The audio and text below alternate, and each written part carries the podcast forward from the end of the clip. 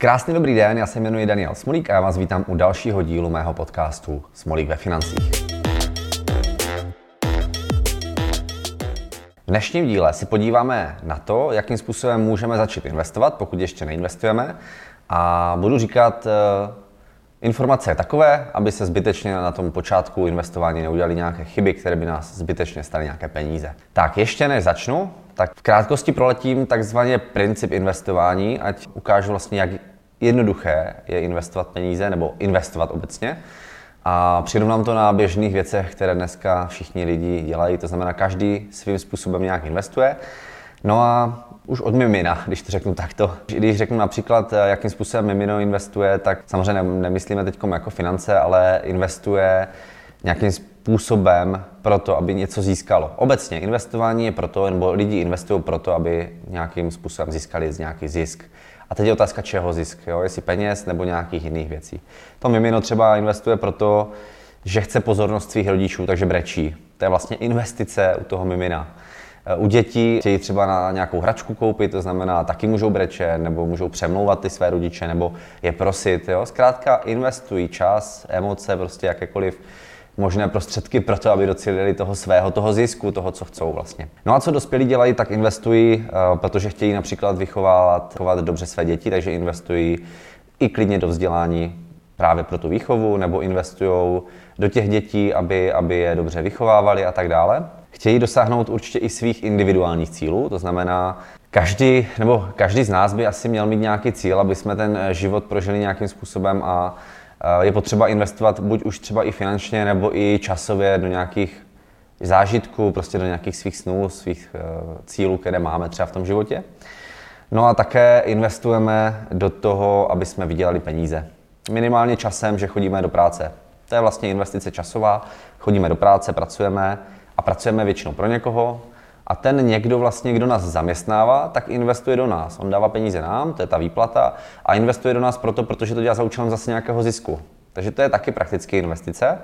No a v poslední řadě, pokud eh, vyděláváme, tak bychom měli chtít, nebo kdo chce vlastně začít investovat, tak začít investovat ty vlastní své peníze. To je vlastně úplně jednoduchý princip investice, co to vlastně je, ať už je to časová, finanční, jakákoliv, to je prostě investice. No a jakým způsobem můžeme začít investovat, a to konkrétně peníze. Mám tady nějaké tři příklady.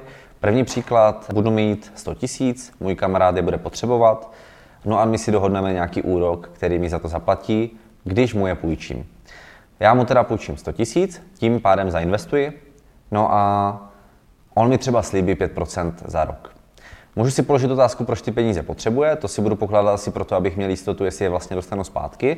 Takže on třeba řekne, že to je kvůli tomu, že začíná podnikat, že má nějaký dobrý podnikatelský záměr.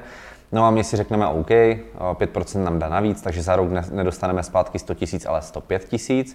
No a on to dělá zase za účelem nějakého zisku. To znamená, on ví, že ta jeho investice, nebo ten jeho dluh, který si bere, to je dluhopis, o kterém jsme se třeba minule bavili, tak mu musí vydělat víc, než nám dá. Takže když nám dá 5%, tak on musí vydělat třeba aspoň 10. Samozřejmě, když někdo začíná podnikat, tak pořizovat si náklady, dejme tomu, že budete chtít dělat eh, fotografa, no tak potřebujete koupit nějaký kvalitní foťák, potřebujete kvalitní nějaké zázemí, abyste se mohli prodat na tom trhu, protože to je nějaká konkurence.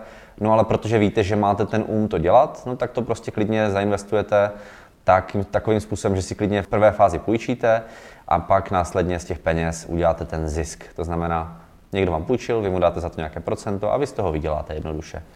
Takže to je vlastně jako jedna, jeden příklad. Můžeme to přirovnat klidně vlastně nějaké hypotéce, klidně dluhopisu, eh, půjčce, jakékoliv a tak dále. Druhý příklad, mám 100 tisíc, podívám se na burzu a zainvestuji například do akcí Česu.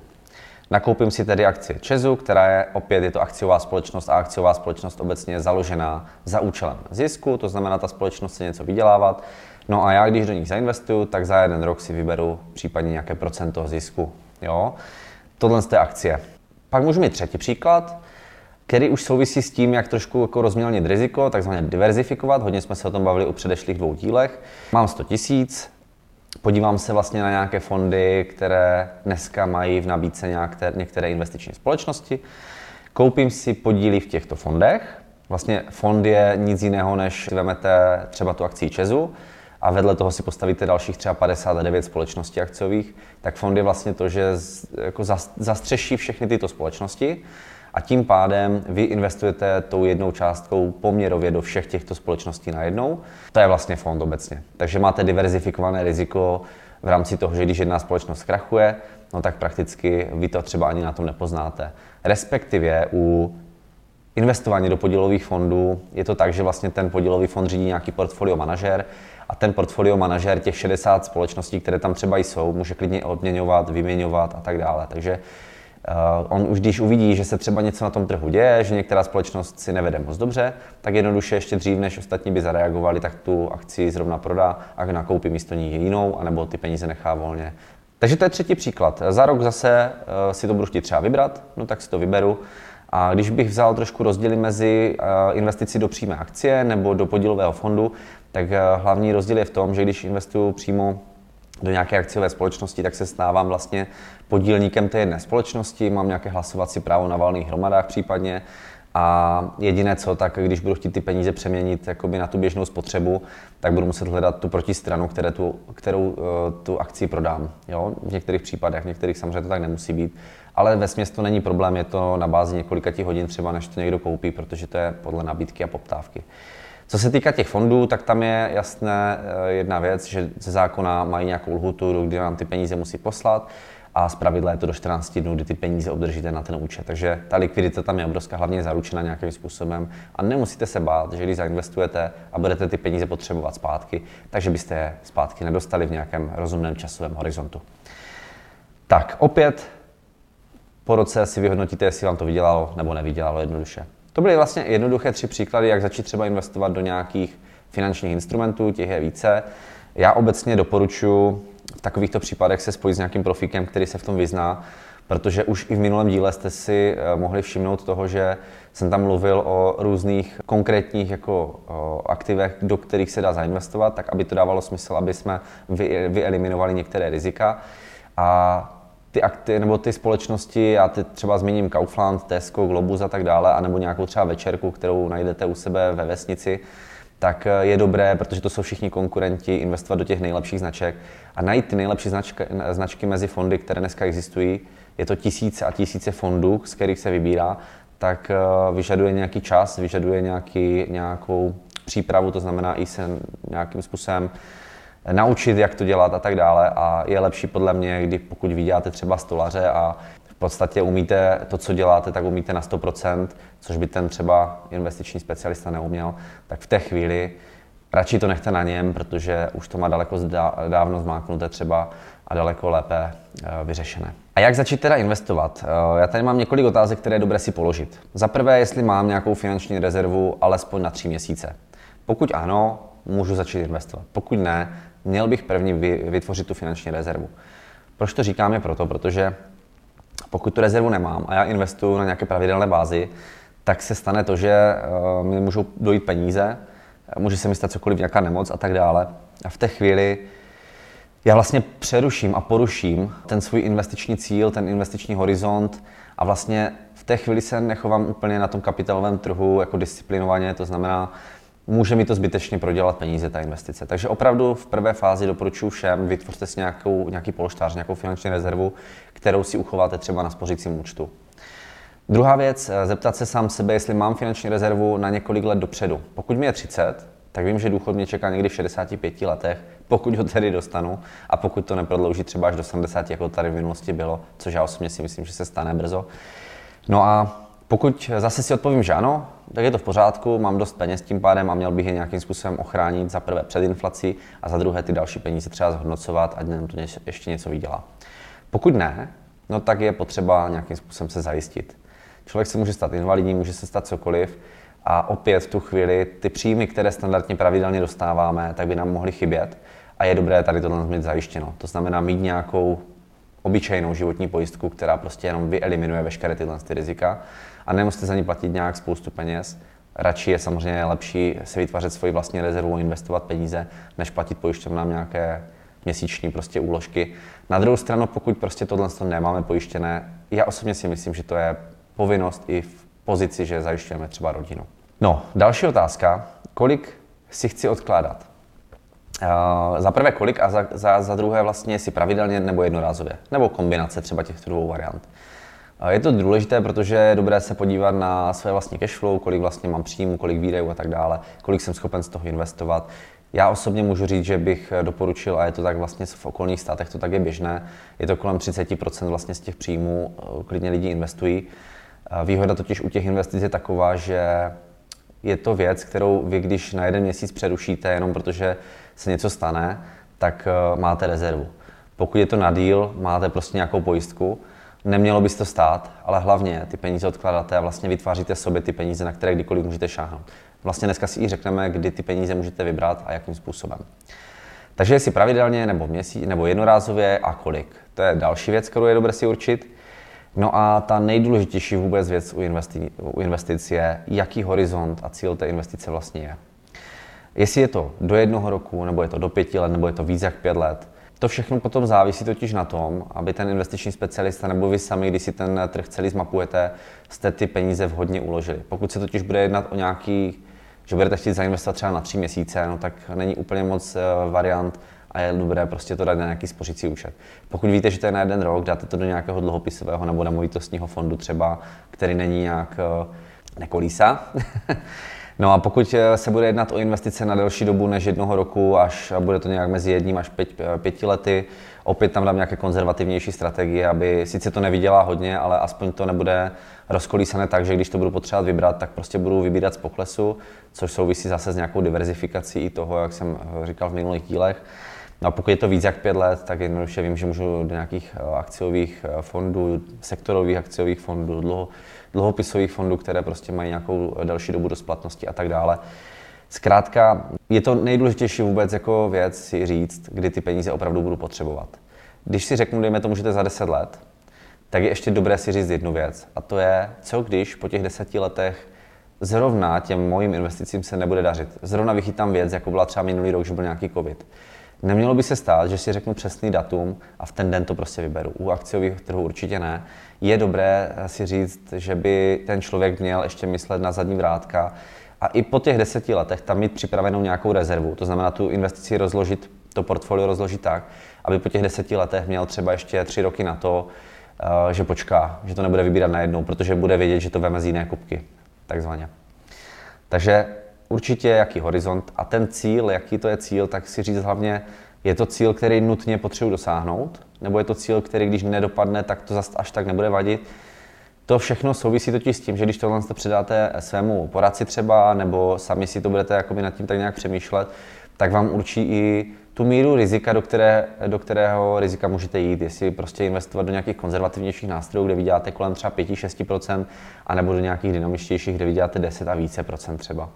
Takže proto horizont a cíl investice je velmi důležitý faktor. No, co když budu chtít ty své vlastní peníze vybrat?